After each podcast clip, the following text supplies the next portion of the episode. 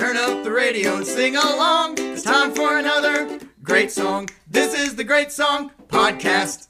Season's greetings and welcome once again to the Great Song Podcast. I'm Rob Alley. I'm JP Mosier. And we're here to celebrate the greatest songs in modern music history. We're going to tell you what makes them great, why we think they're awesome, and why you should too. JP, how you doing today, man? Man, I am doing fantastic. So we always start these episodes with a lighthearted, joking, fantastic, but I feel like this episode may get a little bit real. I- I- our I our agree. guest today, quote from his bio, escaped a sharecropper's life in Mississippi, is a survivor of three types of cancer, and throw in some pretty intense racial turmoil that he's gone through. Racial And- what now? Turmoil. I have a hard time with that word? A little bit. Turmoil. You said it so southern to begin with, and then there was a little struggle. All right. Um, and even still, this 82 year old legend, who's part of a legendary band Yeah. in the Chambers Brothers, wants to spread a message of love. Come on. Rob, tell him what song we are covering and who we're spending some time with today. Today we're hanging out with Lester Chambers of the Chambers Brothers, and we're talking about the classic track "Time Has Come Today."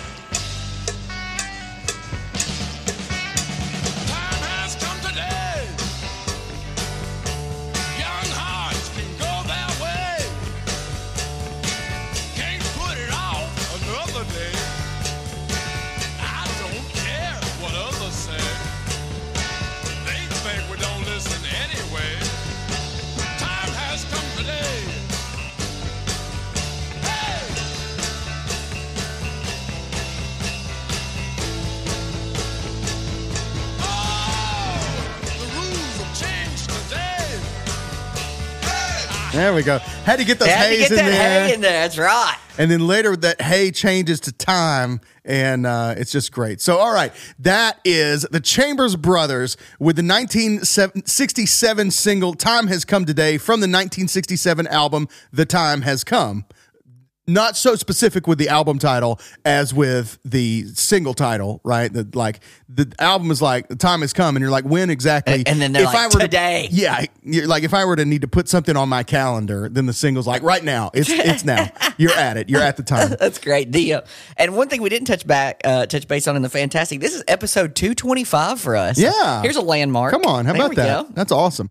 Lester Chambers out there, eighty. What what did you say? Eighty two. 82 still getting it you're gonna love him he's great uh, when we sit down with him in a few minutes and he's also part of a band which we're gonna be talking about a little bit today called Moonalice which is a very cool just kind of an idea and a real underdog story as we'll learn so that's gonna be a lot of fun. Stick around because we're going to talk about chambers brothers Moonalice the summer of soul. It's all coming together today. The harlem cultural festival 1969 uh, it's going to be uh, it's going to be a real dope episode. So let's talk a little bit about time has come today. You know that song. You might not be able to immediately reference if you're of a certain age you know what i mean? If you're if you're younger than probably maybe 50 i'm not sure that you would go oh yeah the time has come today by the chambers brothers. But you know that song for sure because you've heard it in like i don't know every movie you've ever been to every commercial you've ever seen right. definitely any movie you've ever seen about vietnam Yeah. you've definitely heard that song. It's like the um if if the question is uh like fortunate son. Time has come Uh-huh. That's today is the answer on the other Oh, side of like that that. question. You know what i mean? So it- with with like vietnam stuff a hundred thousand percent you've you've heard this song in everything that's ever been made about vietnam. I think it's like it's at this point it's almost like vietnam parentheses time has come today so yes that's where you've heard that before. It went to number 11 on the hot 100 where it sat for five weeks. Never did quite crack the top 10 it s- stuck at number 11 and uh, and then went off from there. It did crack the top 10 in canada where it went to number 9 the album went to number four on the Billboard Pop Albums chart and number six on what is now the top R and B slash hip hop albums chart, but was then called the Black Albums chart. Uh, it was released twice as a single and in three different versions. First in 1966, which we'll talk more about later. It's like 42 minutes long. Yeah. Uh, then again in late 1967, uh, both of those by Columbia Records. Um, but the first one uh, was was uh, kind of an angsty. Um, almost like an underhanded release. We'll talk. We'll talk about it in a minute. yeah, like you said, the the original, the full version is uh, eleven minutes. Let's see, eleven oh two. The original is clocking in at. Uh, so it's if you're going to listen to the full thing, you're going to need a minute, but it's worth it. Like it's a full blown. Um, it's a full blown expedition. There you know, go. That, that we can say that. Um, and it's kind of a uh, you might not hear it yet but you will the further in you listen uh, an exploration of psychedelic rock and soul this this combination which is a thing that we've never really talked about psychedelic rock really before we've never gotten into like the doors or you know No. Did any- we touch on it with Pink Floyd a little bit? maybe a little bit gosh that was so Season one. long ago That was over 220 episodes ago. Jeez. Uh, speaking of side note, this was just great. We got a message last week from a listener in was it Sweden? Sweden. who has, was like, I've been listening s- since the very beginning, and we were like, how cool! Holy cow, is that you Yeah. know from somebody in Sweden that's like, I listen every week, can't wait for new episodes. Blah blah. Blah. We blah, won't blah. use your name for privacy reasons, but And you we know would probably botch it. You know who you are, so thank you. That's right. Thank you so much. Um, but yeah, so it's, it's you know psychedelic rock and soul, and it's something that the Chambers Brothers were really pioneering. Like they were um, this kind of sound wasn't fully in existence yet, and definitely not like widely, you know, whatever. And especially for black artists, like this this kind of rock wasn't being done by black artists at all at this point. You think about guys now like Lenny Kravitz, Gary Clark, Robert Randolph. All these guys have the Chambers Brothers as predecessors, you know, of sorts for the guys who went through that door first as like a black rock band, you know, um, not without having to fight for it though. No less than legendary A and R man. We've talked about it before. Clive Davis was dead set against them recording this song. Uh, he told them no way, and according to Willie Chambers, their producer David Rubinson, in literal tears, told them, "I've waited my whole life to record this song. Now he's not going to. Uh, now he's going to tell us we can't record it. Why?" Clive later told the brothers that this song, quote, isn't the kind of music that black guys produce or play. He said it was too profound a statement for four black guys to be saying time has come today to the world. And he said, quote, it's not your kind of music. We'll get a white artist to record it. Ouch. So at that point, the brothers said, screw you. They took one take of it with their last moments of studio time and had it mixed, mastered, and released behind Clive Davis's back. Um, incensed, Clive fired everyone associated with the recording and production of the song, according to Willie Chambers. So they just went, "Nah, we're doing it." And the producer was like, "No, I'm doing it." And he said, "He said, I know I'm going to get fired for this, knowing full well what was about to happen." He was like, "This is an important song, and I have to record it." So th- that's the original version that came out in '66. Um, and then what you hear later as the more famous version is when the record company um, you know, Columbia relented to and put a little more time and effort into the production, becoming the legendary track that we're talking about now. So, um, a really neat story and and and a a, a song with some like principles built on it. You Yeah. know what I mean? This song has blood, sweat, and tears behind Yeah, it. You know. Um, and so it's a very cool story to hear that like somebody had convictions about this song and was like, no, this has to get done, even if it cost me my job. Mm-hmm. Yeah. even if it cost my whole team their job. Which, by the way, is that where is that like? The, it, it's bad enough to take down yourself, but if you're like, this is going to cost you your job. yeah, like like if if we had if we had an opportunity for the show, Uh-huh. right? Okay, and it was like you know we're gonna be we're gonna be part of some baller network or whatever, or there or there's a chance for us too, right? Uh-huh. I'm like, we've got to go to Reno. Uh, to be at this interview, to be part of this network that's that could change everything, Uh-huh. right? And I feel strongly about this, and I went and quit your job on your behalf, so, so that we could go to that interview. I show up at Enterprise and they're like, "No, you're you're not with us anymore." Yeah. It's like, well, yeah, it's like Rob said that. That's awesome. I believe that in this so much this so that much. you quit. That's funny. Uh, Uh, let's see. The Chambers Brothers were uh, Chambers Brothers were originally a gospel group, uh, but they branched out into folk, and then they electrified the folk, and then they psychedelicized the electrified folk. oh, I love that. and that's, kind of how you get how you get where we are now. You know, they were going electric at the same time as like Bob Dylan. Dylan, yeah. And Um, they actually we talked with Lester a little bit about that. Um, th- so that'll be really good. Yeah, You'll- really- enjoy. Hear us talk about the uh, the festival. interesting moment. Talk, talking to Lester, we're going to hear some ups and we're going to hear some downs.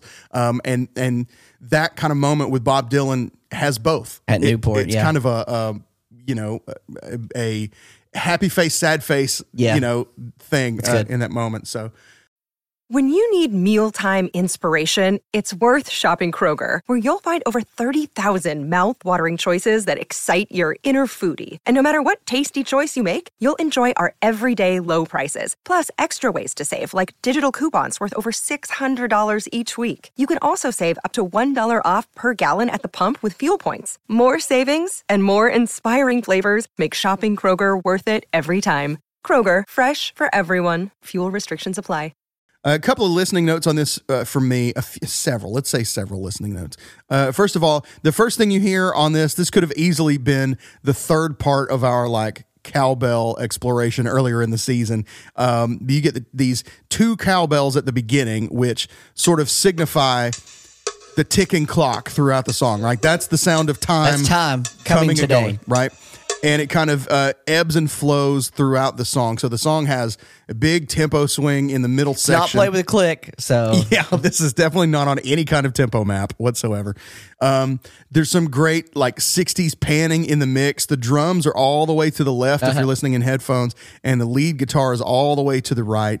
Um, whereas now, so now if you listen to drums, it's not even that drums would be like in the middle. Drums now, if you listen to almost any drum mix, go all the way around your head. So, and it depends on the mixer. Uh, and I, I think mixers who are drummers tend to mix it one way, and mixers who are not drummers tend to mix it another way. Okay. So if you listen to most recordings, drums are mixed as though you are looking on stage at a drummer. drummer, Okay. okay. So you have kick and snare in the middle. in the middle, the hi hat right to the left. The hi hat would be on on Oh, on- no the hi hat would be, be on, on the right. right, yeah. It's sometimes in the middle. It mm-hmm. depends. But then the toms are where you can really hear it. Toms and cymbals. So toms would go high to low, boom, boom, boom, from your right ear to your left, as though you were watching a drummer looking at it straight on. playing mm-hmm. that way. Okay. Um, and then cymbals like crash cymbal on your right, crash cymbal two on your left, ride cymbal probably on your left as well. Some mixers mix it the opposite way, pan wise, Like you're the drummer. like you're sitting in the drum that's, chair. That's how I was thinking. Like boom, boom, boom. if I'm the drummer, Yes. I'm mixing it like I sit and like I hear it. and that's how I mix. If I'm if I'm mixing, I I mix drums that way usually. Um, and I know like I know for sh- I'm I'm almost positive that I can say that like for sure when Mike Portnoy was in dr- a, Dream Theater, they mixed the drums that way as Drum though you're theater. sitting behind the kit, right? And that is what I, I like to hear too because it helps you think if you're Like playing I'm playing it, along. Yeah, exactly. You know, then okay, Same. whatever. Um, but anyway, so that for me makes it feel more like, but that's that's a that's probably a commentary on how I like to think about music. I like to listen to music Mm-hmm. As I'm thinking playing about it. it, as Yeah, though same. I'm playing it, Same. not as though I'm watching it. uh-huh. Same. I love that. That's Um, So, but right there with me. so anyway, but in the in the '60s, you you had a lot of like they would set up the stereo field like maybe the band was on one side of the stage and the vocalists were on the other side of the stage, and you were kind of in the middle. Mm-hmm. Um, you know, so you might get like some Beatles stuff and stuff like that. You would have a lot of the whole band is on the left side and the vocals are all on the right side. yeah, that kind of thing. I played. Uh, I I was like DJing a wedding reception, and I had a speaker set up that wasn't in stereo, Mm. and so and I played "I Want to Hold Your Hand" by the Beatles, and it's just the music Just and, ve- mono, yeah. and very distant, like. Yeah. I'm like, what the heck is going on? like, it's back there. Yeah, but just barely. playing yeah playing into a stereo system with a mono source Uh-huh. or or vice versa can be can be really interesting yeah. stuff that you would never imagine would happen you just assume that like you know what i mean Where's But- the word? How'd you make a soundtrack? yeah, exactly yeah did you get split tracks for this where did you find that where'd you find split tracks for uh, bruno mars you know like what in the world um split tracks are a thing that they use in church. Let me just explain. Yeah, it's split good. tracks are a thing where you'd have like left left side uh, music and right side vocals, and you can turn one up and down. Yeah, exactly. You could turn the vocals up and down. So like if you needed it for rehearsal or or if your choir sucked and you just needed to add, Add some, a little bit more, a little Yeah. more juice. Yeah. Uh, okay, let's see. Uh, about three minutes in to the full version of Time Has Come Today, we get into a full blown exploration, you know, rock funk freak out. Uh, the tempo slows and then builds back up again. You've got delay on delay on delay. Like there's everything going on. Let's play a little bit and I'll talk through it. So we've got delay now on the cowbells. And this chant of time just relentlessly as as time is.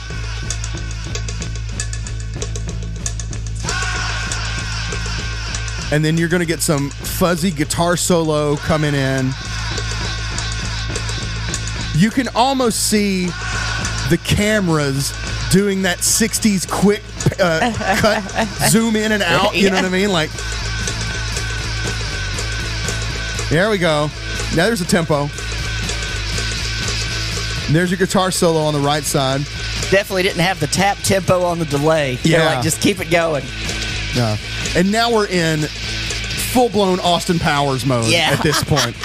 Right? this is just a freak out. This is like the tunnel scene in Willy Wonka. Yeah. You know, Slugworth. yeah. This is this is all. Everybody's dropping acid. That's so good. It's like the tunnel scene you know, in Willy Wonka. I love that so the- that's where we are right right there, and that continues for quite a bit. That's like right. it's just in and out, and and Buckle up. It's right. It's a trip uh, for sure. And then about five minutes and 30 seconds in, you can tell me if I'm wrong on this, okay? Correct me if I'm wrong here.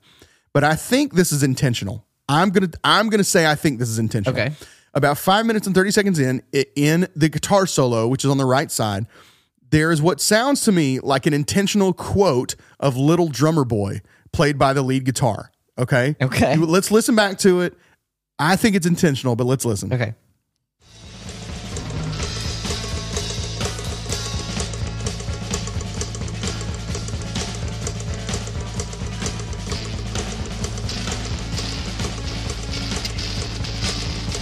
I mean, that's it. Uh, it's the.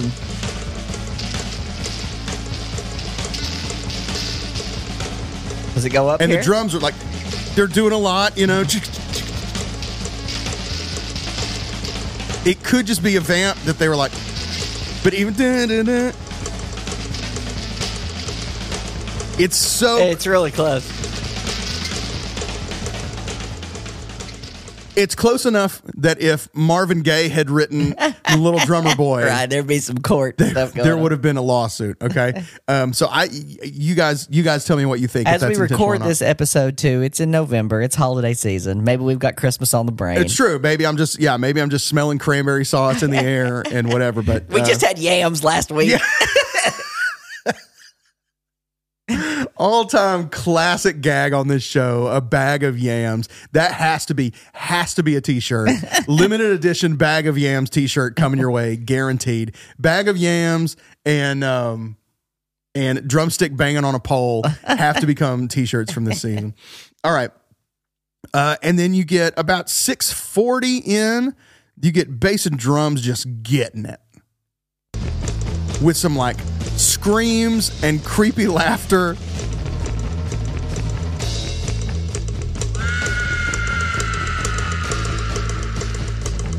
Wait for the laughter.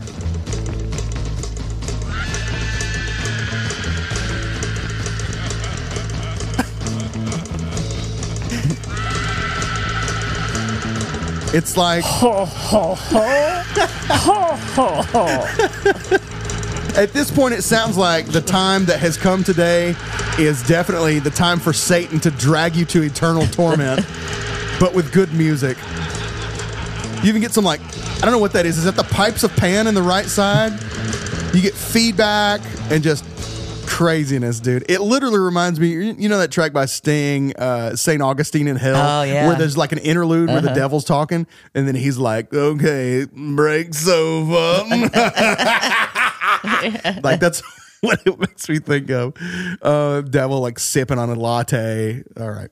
Uh, let's see, and then, um, and then you get back and they and they finish out the song as though nothing happened. Like you know what I mean? Oh, if in case you forgot, time has come today.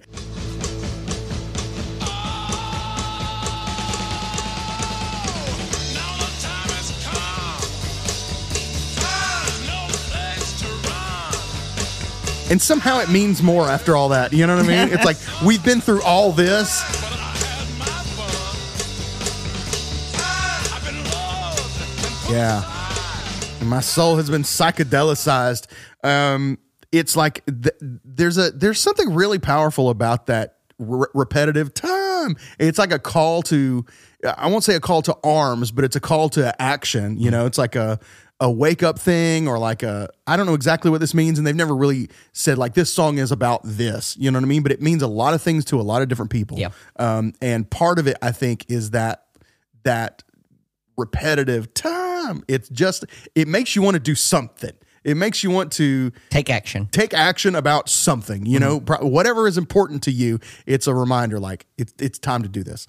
Yeah, there we go. Why don't we take a second and meet the band Before Is we do good? that, okay. let's touch a little bit on Summer of Soul because I'm going to tie in my meet the band section to. Sick. Uh, well, actually, I'm going to tie the stuff. We can meet them. Let's meet the band, and then we'll touch on on Summer Soul. okay, quick. let's do it. Hey, let's meet the band. It's time to meet the band.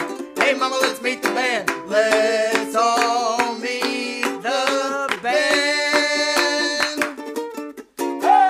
All right, so I'm going to introduce you to the Chambers Brothers quickly, and then I'm going to touch a little bit on Moonalice, just so that we can mention who that is, because there's two different uh, versions. There's you know multiple versions of this song, but most recently, Moonalice is now doing this live with Lester, and that's Right. his newest project with his son Dylan. So we'll talk a little bit about that. And you'll meet Dylan briefly in the interview Absolutely. as well. He, so he hang hops around in for a second. You get to meet uh, father and son. It's pretty cool. Um, so the Chambers brothers, we got George Chambers, Joseph Chambers, Lester Chambers, Willie Chambers, and Brian Keenan. So there's your Chambers brothers. Mm. Yeah. Meet the band. I'm just going to touch because I'm going to list a lot of names. Then in Moonalice, you got Roger McNamee, Pete Sears. Pete Sears is a he's a legend. He played with Jefferson Starship, all kinds of stuff. So he's he's big time. Barry Sless on bass and guitar and. Th- these guys play a lot of different instruments. So all three of those guys all played bass. They all played guitar. So like they all do a lot of different things. Uh, John Molo on drums. Love John Molo. oh, Molo. man, now y'all have heard me and Rob gush over Bruce Hornsby and the Range Yeah, for yeah. a long time. Rob is a Bruce Hornsby and the Noisemakers guy. I'm the Range, but Rob also likes the Range. Obviously. yeah, I love the range. I just yeah, I, I yes, I think uh, overall I prefer the solo slash noisemakers era. So anyway, Molo part of the range. Um, on keyboards, uh, Jason Crosby, and then all these people are vocalists from 2021 till the present in Moonalice. So um, Lester Chambers, Dylan Chambers, Erica. I hope I don't botch the last name on all three of these. It's Erica, Chloe, and Rachel, and the last name is Tiehen. I think it's T I E T J E N. Okay.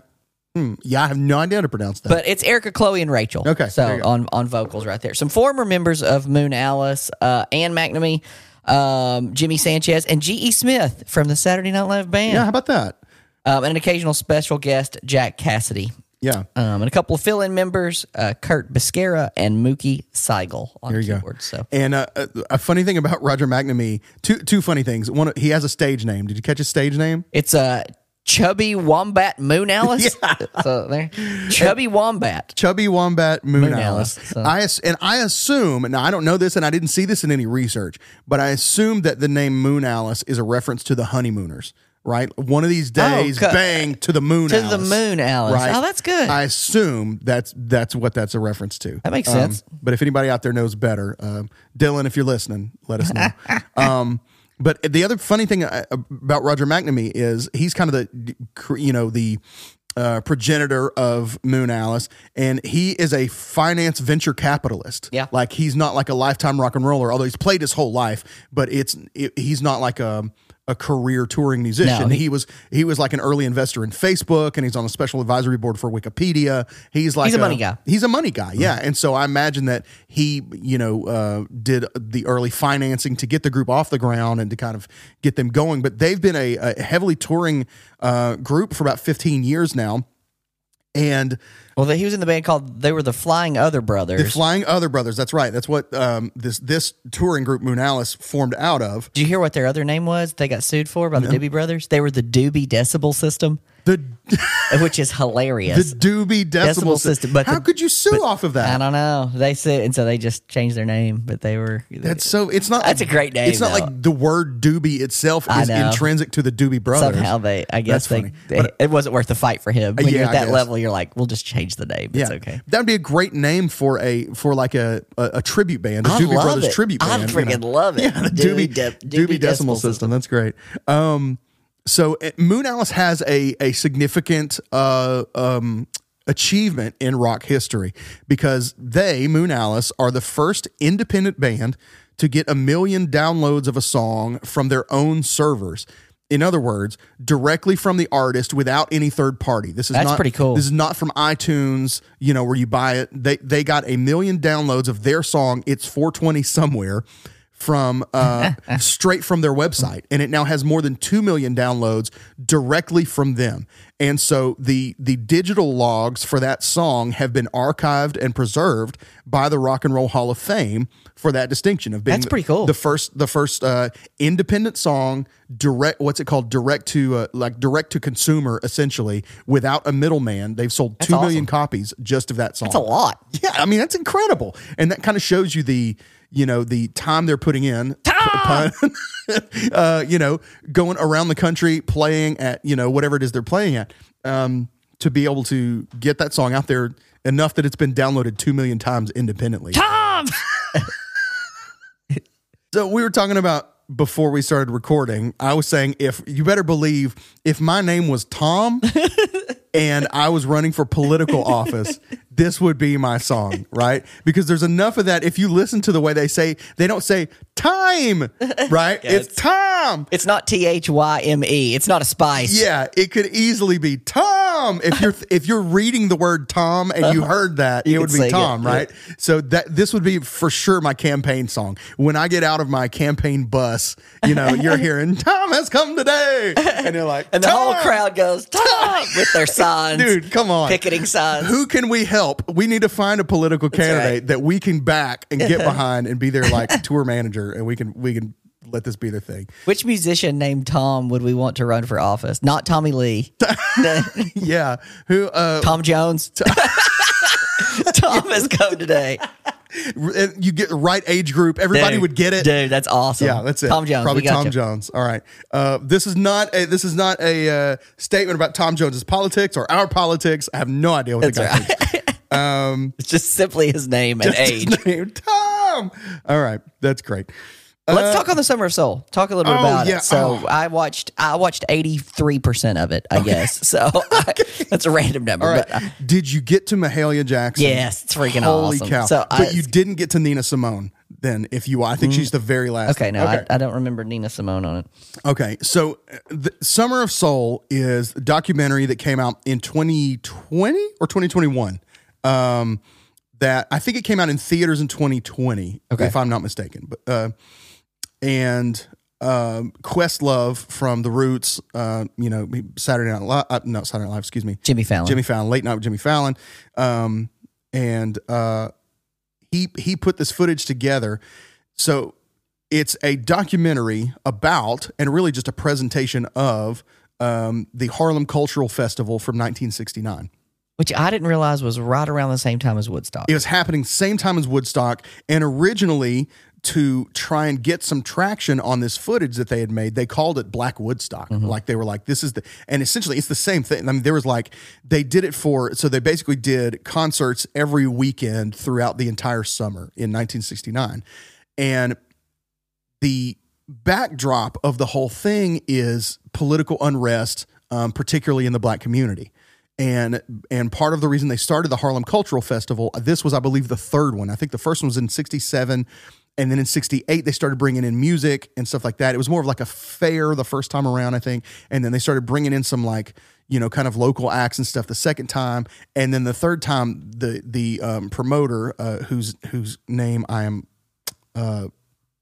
losing and I cannot I cannot Tony Lawrence um he like worked his tail off and he he weaves together this uh this event with like tape and string and whatever and it's the only way this was going to work is if everybody held up their end. If everybody, everybody's like, are, are they doing it? Like, Yes. are is so and so doing it? Right. Like, it's awesome. And so, yeah, it, pretty much everybody's uh, participation was predicated upon the participation of somebody else, Uh-huh. right? So they're like, um, you know, he he's like, okay, I've got Gladys Knight, right? And the, and so the next the next person he goes to, you know, is like, oh, uh, Gladys Knight's going to be there, okay, right? And then the next person's like, oh, okay, um, you know, Edwin Hawkins. Singers are going to be there. All right, we'll do it if they're going to do it. You know what I mean? That Sly kind of the thing. Family Stone's going to be there. Yeah. Okay, we'll be Okay, there. Stevie Wonder, great. Okay, so it becomes this BB King. huge lineup, and he's just going, God, I hope this works. Uh-huh. You know what I mean? The whole time, and but it ends up working like magnificently, and it's a, and it's a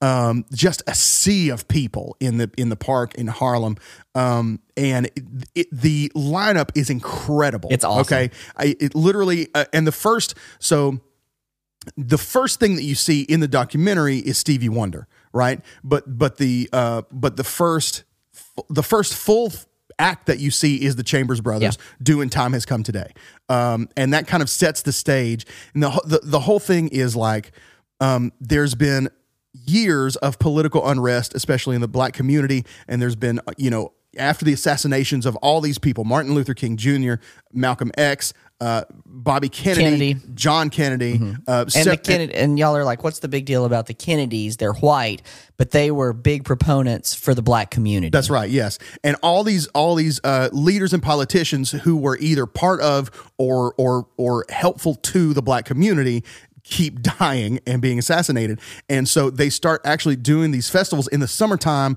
when it's like hot to try and give people something to do to um, you know to to keep people from like having ideas of of you know riots and that kind of thing Vi- and violence yeah and unrest Before we list all the artists, let's take a quick pause because my Stump the Genius ties into the Summer of Soul. Okay, okay, So okay. let's pause and let's do this for just a second. okay Stump the genius, stump the genius, stump the genius. It's time to stump the genius. Jump up and say your part. I say your part. So we're gonna play Stump the Genius, all about the Summer of Soul. Okay. Um, so this is from the Summer of Soul film. I'm gonna play five songs. Um, let's put a timer on the clock.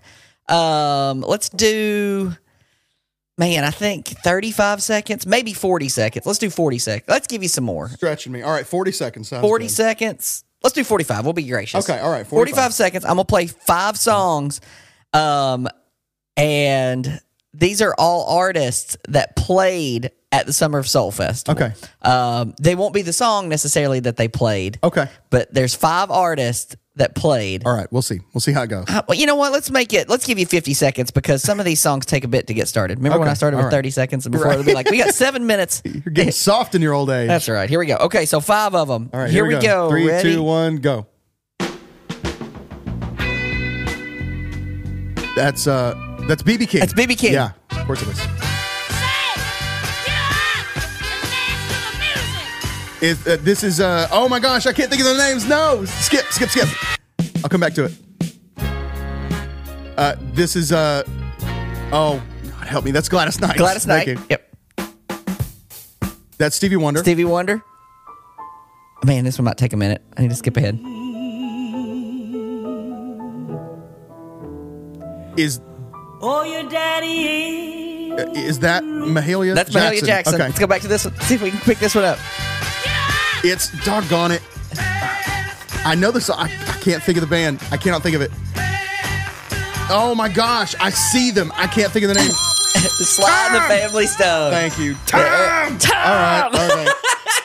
Sly and the Family Stone. My gosh. So I Uh, watched. They do a simple song actually on the uh, on the at the Harlem Cultural Festival. Yes. Uh, so I intentionally didn't pick that one or And Everyday People. Okay, yeah, and everyday, yeah, everyday people. I was reminded how much goes on stage with them.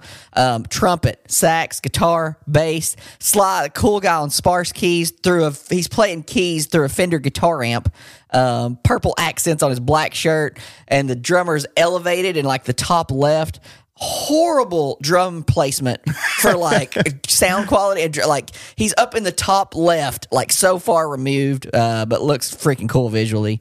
Um, and I know he can't hear up there. Yeah, like, dude, it was There's no monitor, really good monitor placement. I'm always curious, like what the sound situation On was stage? in, in 1969. for 69 this. yeah exactly it's It- like how loud can we turn up our amps so Yeah. that the drummer can hear on stage david ruffin comes out uh, he had just left the temptations he comes out in a wool coat in the middle of august Yeah. he's like all and he kills my girl Yes, he's So- seriously like it. It is a night and day difference. The recording of My Girl And that. versus watching him Yep. do it live. Yep. He murders that song. Absolutely. I mean, in a way that I, you just don't realize. That's like, give me that. I I prefer that. I mean, My Girl's iconic. Yeah. He takes it to. He owns. Absolutely. However many thousand people were there at that moment, he absolutely every one of them owned it. Absolutely. Uh, Gladys Knight does Heard It Through the Grapevine. And I watched, like, I found myself watching the choreographed dancers. I was Yeah. watching, I, You gotta watch I, the I watched the Pips. pips the whole Heck yeah. time. Um, and the piano player, I don't know if you saw how he sat, but like he sat with his back to the audience the whole time and just faced the drummer. Oh, yeah? So, like, so the That's drummer's cool. in the back. So the piano player is like, he's not there for the crowd. Yeah. He's there to keep them Yep. in the pocket and Yeah. locked in, which, which I loved.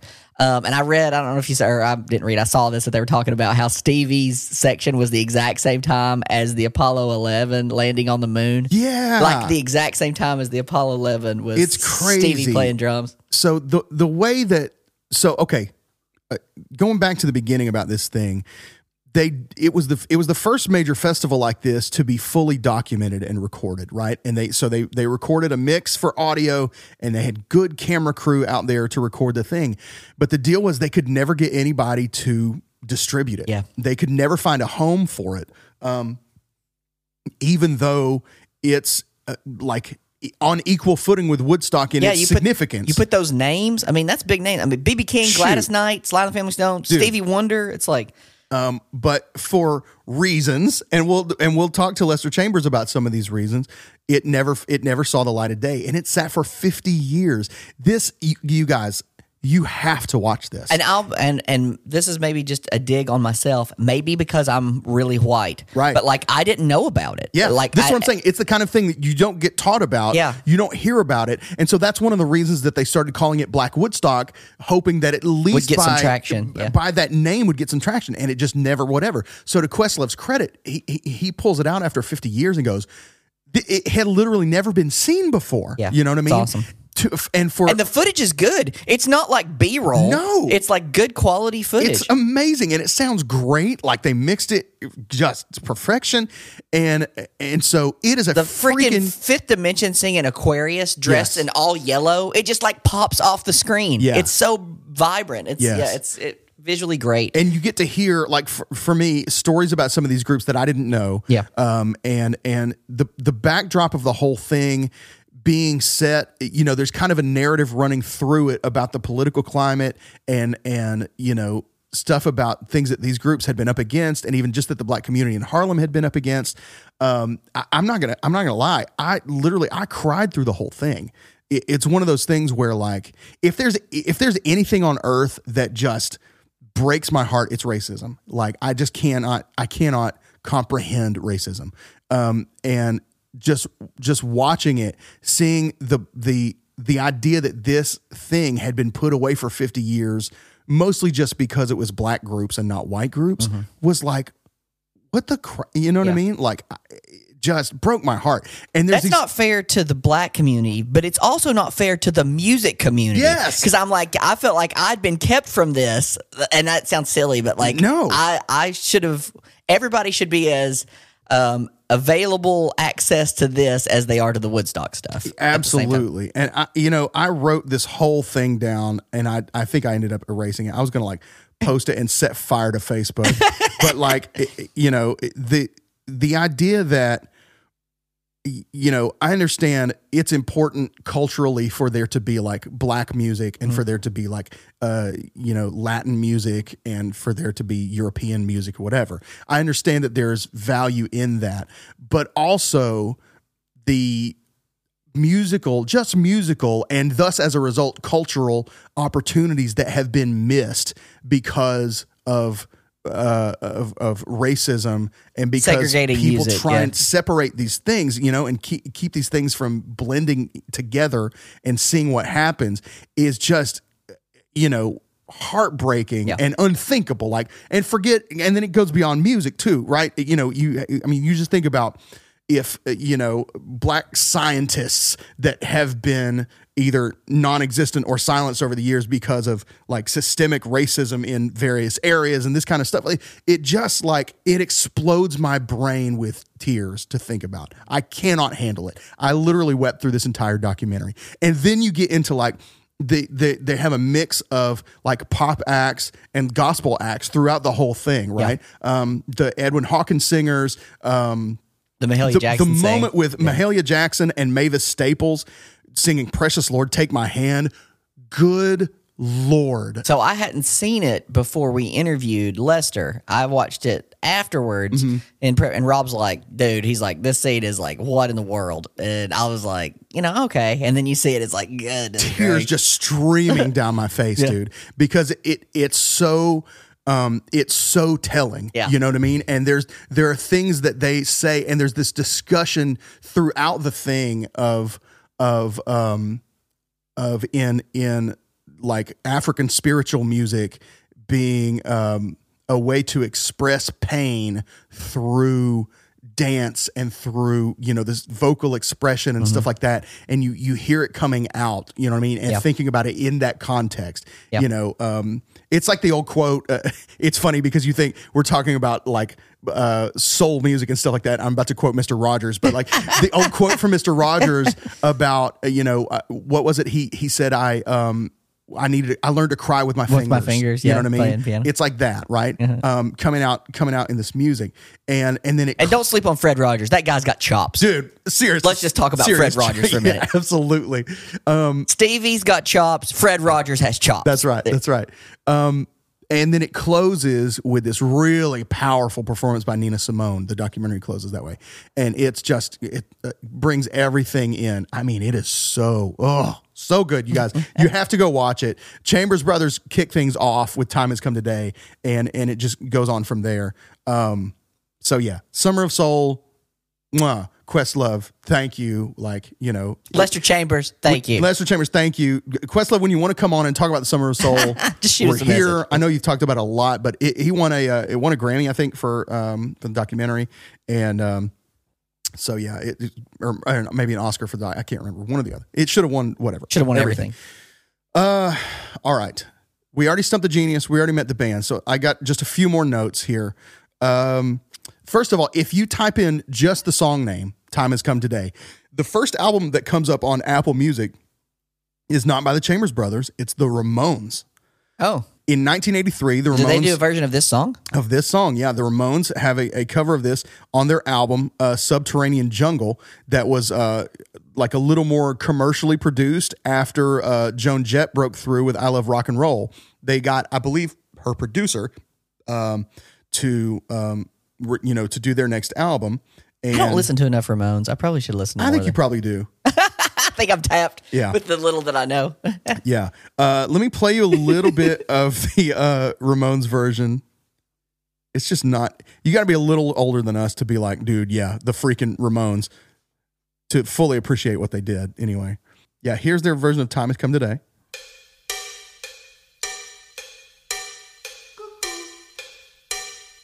It's a pretty faithful, I was like about to say they're not uh, shying away from their. No. They don't That guitar sounds pretty good. they don't dump all over it. Yeah, it's a good 1983 guitar sound. It's not the sound Not you the think lead of sound, but when the- you think Ramones. You don't necessarily think that slick of a guitar sound. Time has come today. But if you think about Joan Jett and the Blackhearts, Young hearts go their way. Can't put it off another day. that's also I don't think about the Ramones vocally like that. It's closer to a Kiss Gene Simmons vocal uh, to me. Sounds like they took all those, uh, you know, the things you wash your dishes with, like those little and- Brillo pad? Yeah, and they just put them in the drums. They just like threw them all in the drums to hold them. Drum tone is Uh, that's great. definitely. Maybe it's just because I just heard the Chambers Brothers drums that Yeah. sound so open and so completely different. Tight, yeah. Uh, Joan Jett also has a cover, uh, and that's actually the second album that comes up. Okay. Joan Jett's album. Hers has a neat approach to the breakdown in the middle, where you get you end up with like multiple time signatures running over each other. It's like the original tick tick tock just keeps going, never stops, while everything else kind of f- ebbs and flows, and you end up with multiple things happening at once. Okay. It's pretty. It's controlled. I don't even know that it's controlled chaos. It's just kind of just chaos, chaos. in there. but that's kind of neat. Um, and then there's uh, Steve Earle has a version uh, on his album Sidetracks. Um, like I said, it's been in tons of movies, including Remember the Titans, The Doors, Girl Interrupted, Kong Skull Island, and a long list of others. Uh, but the most interesting use might be the 1978 Oscar winning film Coming Home, starring Bruce Dern and Jane Foster. Uh, Jane Foster? Fonda, Jane maybe? Fonda. Okay. How did I get Foster? I was trying to go Foster. Jane Foster, like from uh, from Thor.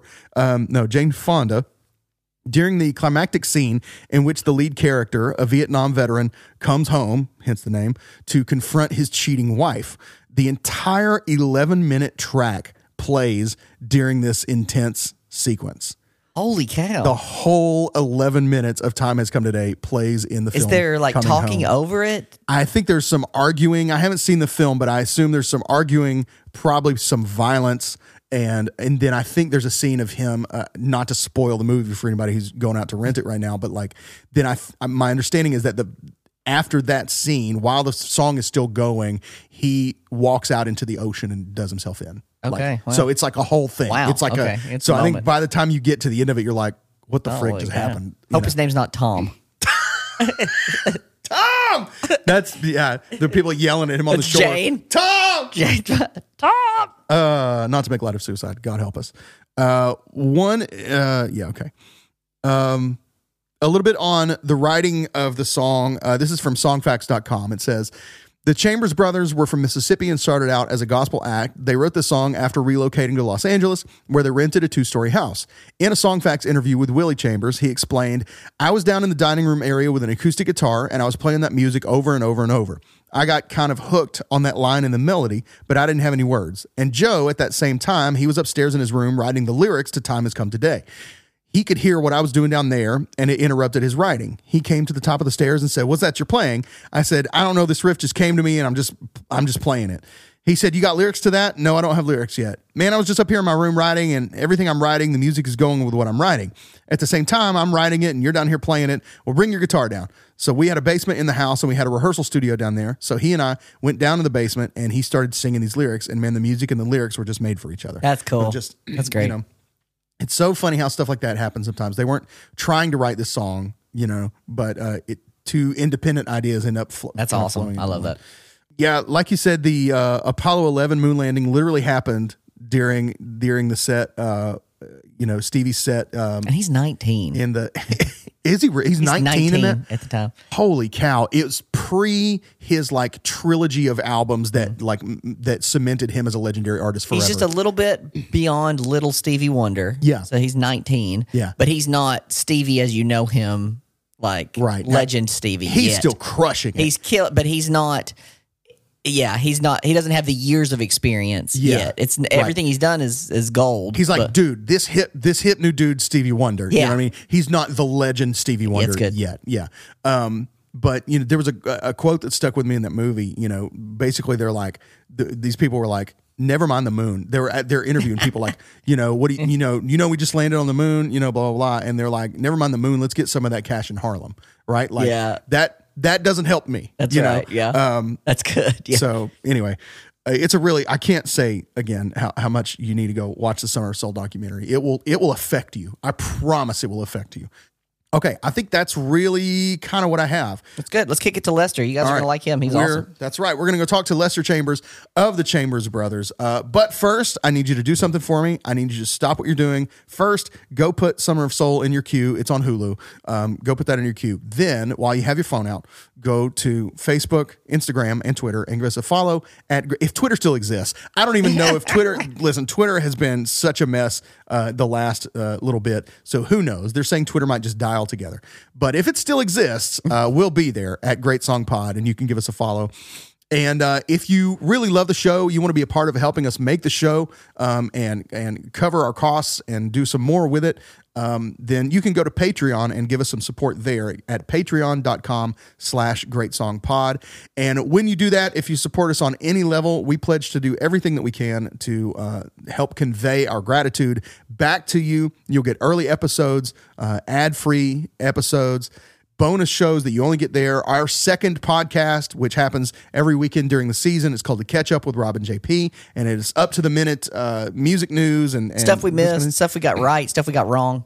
it's really become a fun other thing uh, now that we've kind of really focused it on being you know we record these episodes weeks in advance uh, sometimes months in advance and uh, you know we don't always get to give you the most up-to-date references and, and stuff like that so like uh, there we're talking about literal like music news that's breaking and you know the, the latest um, stuff as only we can deliver it you know so I've found a great way, by the way, to introduce our show to people in a quick way, right? So they say, What's your show about? And I say, If you wish Song Exploder was a little more like Smartless.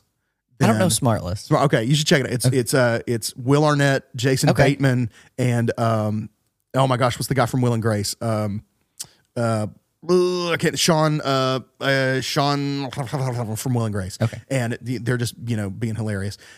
and stupid. But- And the funny thing about it is they each they have a guest every week, and it's a guest that one of them has gotten to come on the show, and he doesn't tell the other two who it is. Oh, they so the first time they up. see him, That's it's like, and it's literally like they've had presidents on there. That's you know what I mean? And you don't see it until they pop up in the Zoom. That's so it- cool. anyway, but it's very off the cuff, and it's all just whatever. like that. So that's what I say about us now. If you if we if wish if you wish Song Exploder was a little more like Smartless, then you have the Great Song Podcast. All right, we're gonna go hop on with Lester Chambers and Dylan, and uh, we'll see you guys on the other end. This is the Great Song Podcast. Ladies and gentlemen, as promised, uh, we're here with a very special guest, Lester Chambers of the Chambers Brothers and Moonalice. Lester, thank you so much for joining us today. It really means a lot to have you on the Great Song Podcast.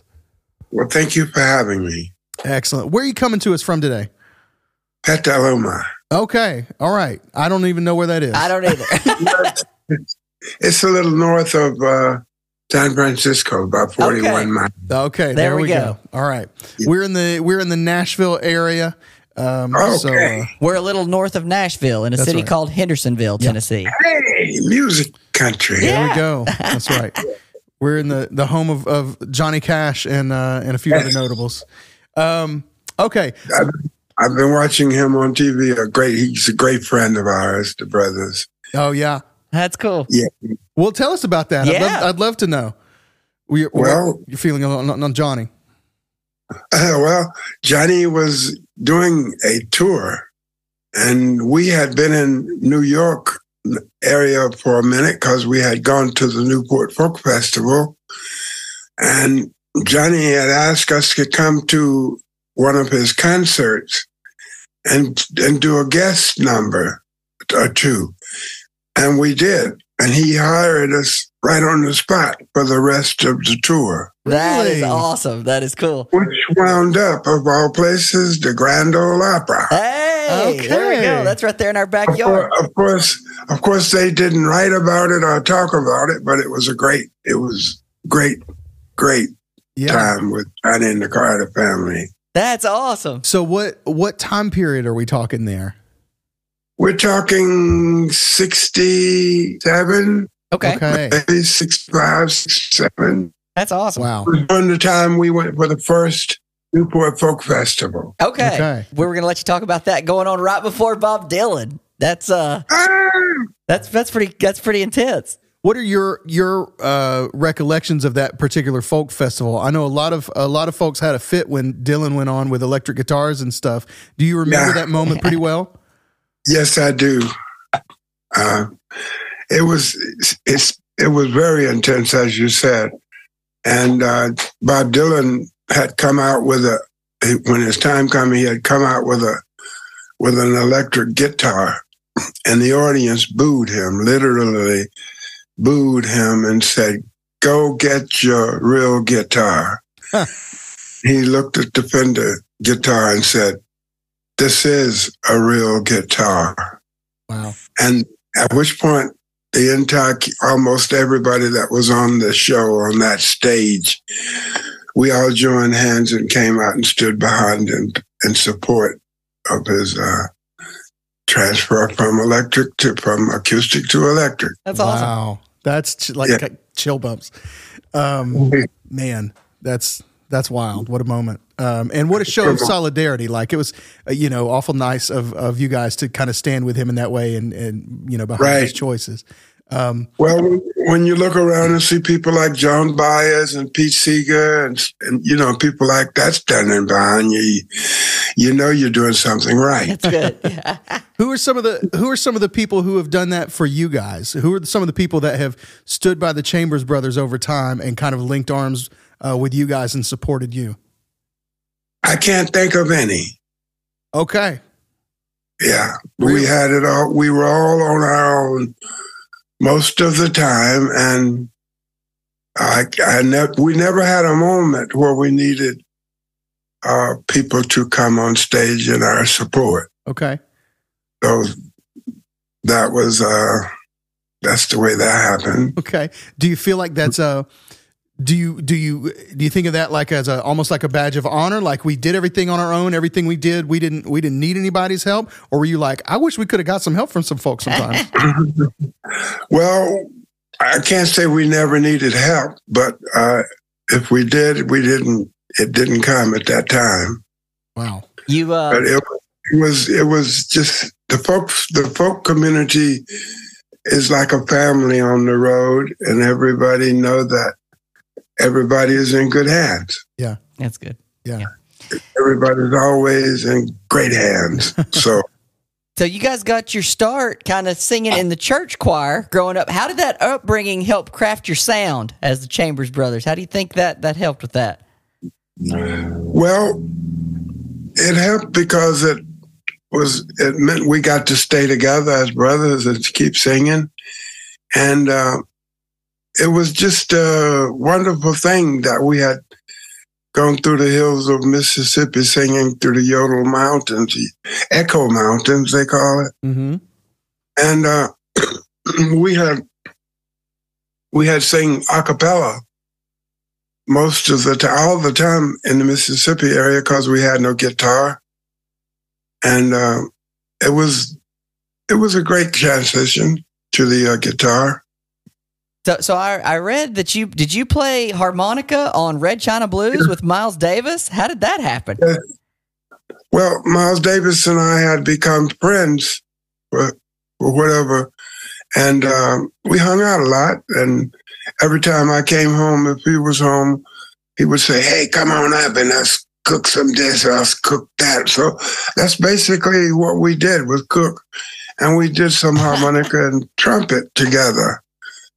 Little did I know he was working working me up for a recording yeah for him. But I was writing a song called Red, not Red China Blues. It was just a blues song that I was writing.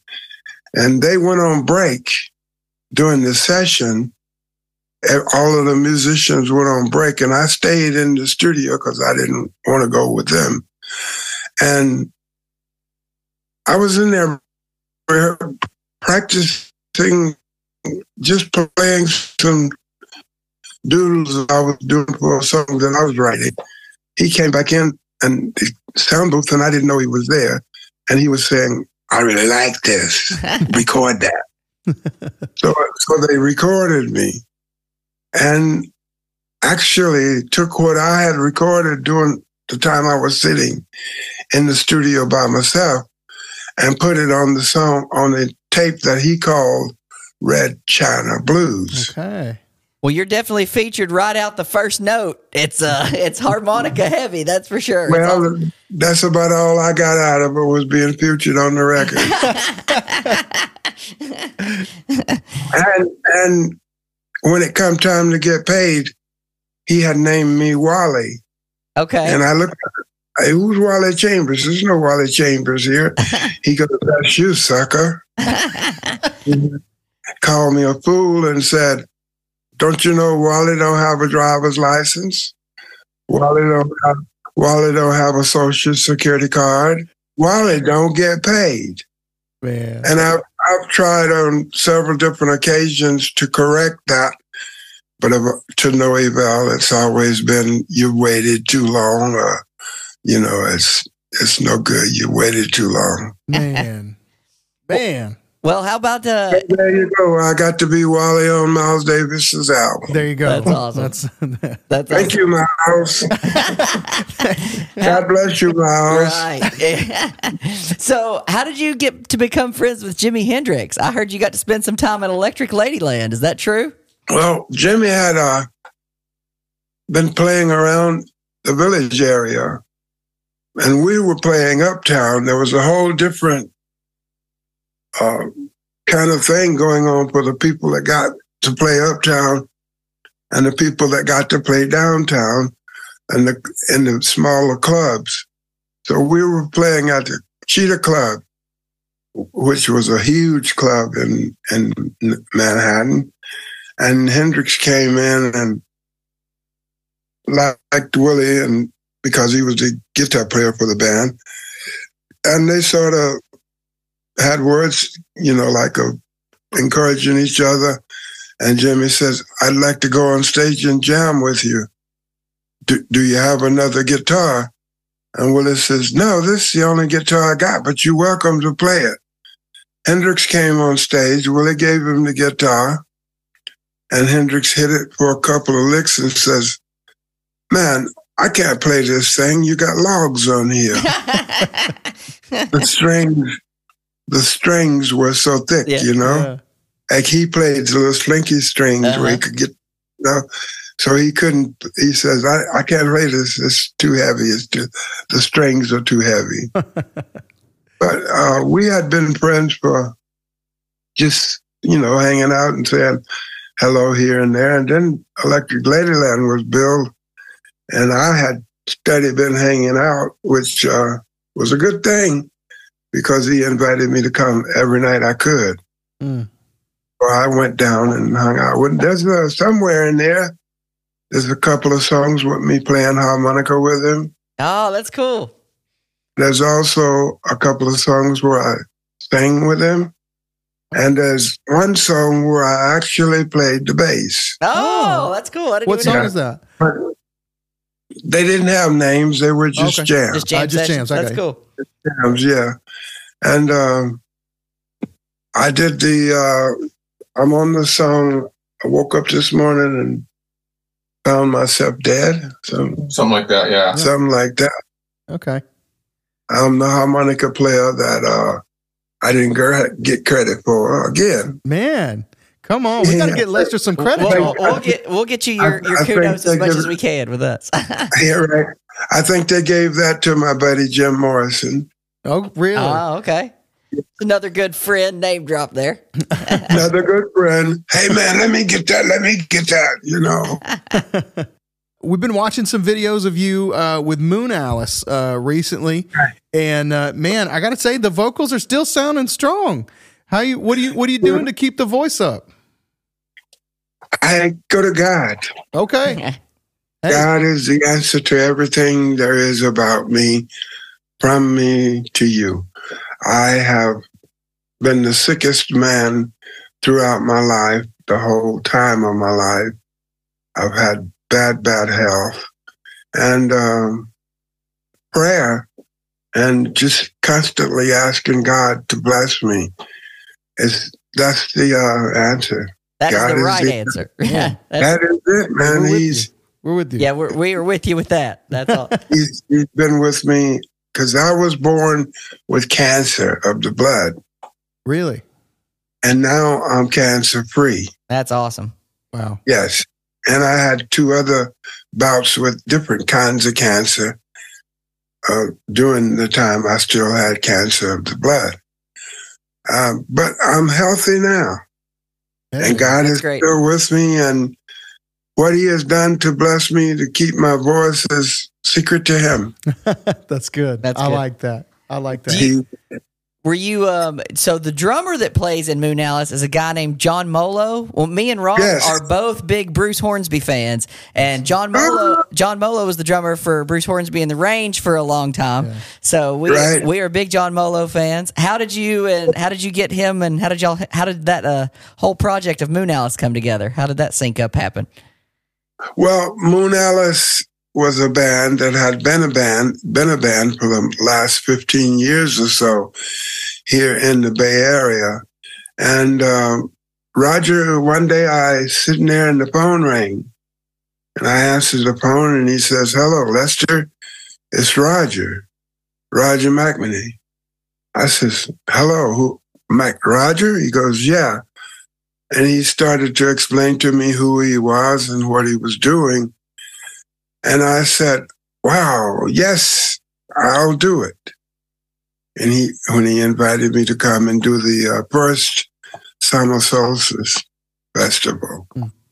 And from there, he just kept inviting me. And pretty soon, here I am with the band. I'm the, you know, I just thank God again. And, and we know your son Dylan's in the room. So what's it like uh, getting to hang out with Dylan and do music with Dylan? Dylan, you're welcome to jump in and say hey if you want. What's happening, everybody? How you doing? Hey, Dylan. Great to be here with y'all. Hey, it's good to hear Rock from and you. man. Yeah, man, rock and roll with my dad is one of the greatest joys that anybody could have. You know, and uh, he's 82 and I'm 37, and these are precious memories that we get to have That's cool. playing fantastic shows with a bunch of amazing musicians. That's great. Yeah, yeah what, a Totally blessing, amazing. what a blessing that is. Um, Right. I want to get some thoughts from you on the on the Summer of Soul film. Um, I, have you? Okay. I assume you've. I assume you've watched it, but I am I right in that? Several, several times. Okay. Some, some of so. So I had not gotten to see it until we were kind of gearing up to talk to you. I hadn't got a chance to watch it until then. Uh, okay. but I, you know, I watched the whole thing, and and I was telling JP, I just kind of cried through the whole thing. Like it was this this weird combination of you know beauty and amazing music and uh and like you know it was almost you talked about having all these people linked up on stage together in support it was like having 50,000 people out in the park in Harlem you know showing that same kind of support for each other in a time that was obviously Right. still stressful in the black community for a, for a lot of Right. reasons um and so like it just the, the movie itself just kind of broke me apart while I watched it like it was It's, incredible. it's incredible. beautiful and heartbreaking and and all those things at the same time and at the same time a celebration of this amazing music that's coming out you know of the community um a- as you watched it back and it kind of experienced that for the first time in in 50 Right. years what were your thoughts on on the summer of soul documentary Well, I take my hat off to Questlove yeah doing such a wonderful job, and I'm glad he was looking for something to do and found us. Mm. The whole, the whole Harlem Festival, which is where it stemmed from, Mhm. was such a wonderful time in my life, in our lives. Uh, and I think there was more than 50,000 people. I'm, I'm told there were people from the beginning of the park to the end i believe it and, and both side to side. And if you saw any of the shots, there were no vacant spaces. none there was no space whatsoever No, no, no. And Tony Lawrence, our buddy, was such a great, great organizer. And he had come to us and asked if we would help him with this, um, with the uh, Harlem Cultural Festival. And I, we said yes. And it was the one of a first. And it was videoed and videos were made of it, which meant that we had sponsored the first ever videoing of a concert in the park. wow Oh, But as you see, and as you know, we weren't supposed to be the ones to do that, yeah uh, meaning the crew that we had. Yeah. And the artists that we had gathered, Tony and my our manager at the time, it was just such a great spiritual day of great, great artists, great entertainment. And for the whole day, there was not one instant of violence. Everybody was happy. Everybody enjoyed themselves. And so did we. And Betty Mabry had just wrote this song, Uptown to Harlem, which we had recorded uh, uh, on the first Chambers Brothers album, which made the great introductory sound for the Summer of Soul. It was It's the perfect. very first thing right Yeah. out. Perfect. Perfect. And thank God we were there at the beginning, at the ending of the of the uh, Summer of Soul. Yeah, man. It was just there's this, you know, thing running throughout the whole thing of kind of even the the uh, spiritual expression of all these feelings just coming out through all these performers. BB King and you know everybody up there just getting all these things out through the expression of music and and dance and all you know all these things. It's just it's just gorgeous and it and for it to have been held away from the world for 50 years is just a shame. You know, it's just a shame. I'm really glad Quest took it and did what he did with it because it's it's gorgeous and and I'm not sure it would have come out the same way if it had been released then, but it's a shame that it's been tucked away for a half century. Well, it, it was a shame that it had been tucked away, but it, it still had some great moments mm. because of Questlove made sure that the Harlem Cultural Festival got acknowledged. Yes. It happened before Woodstock or any other major festival or concert in any park. Yeah. They didn't want us to have credit for Right. that. Yeah. And when I say they, you have to know who I'm talking about. Sure.